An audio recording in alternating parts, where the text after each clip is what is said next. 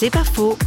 Ghislain Didier a été un enfant maltraité. Aujourd'hui père de famille, il témoigne qu'une reconstruction est possible. Je savais pas qui j'étais avant de rencontrer Dieu. Pour moi, Dieu était quelqu'un de lointain. Peut-être que je me sentais aussi puni. Enfin, que mon enfance avait été une punition en avance. Enfin, c'était un petit peu compliqué. Et quand j'ai eu 38 ans, j'ai rencontré Dieu comme un père. Et en fait, c'est ce qui a guéri tout ce qu'il y avait de plus angoissant en moi. Enfant, je me projetais sur la famille que j'allais avoir.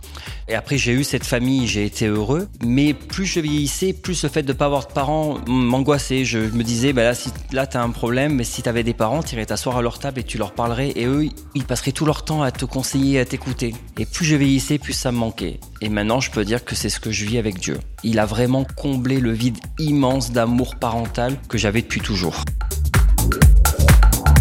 C'est pas faux, vous a été proposé par Parole.fm.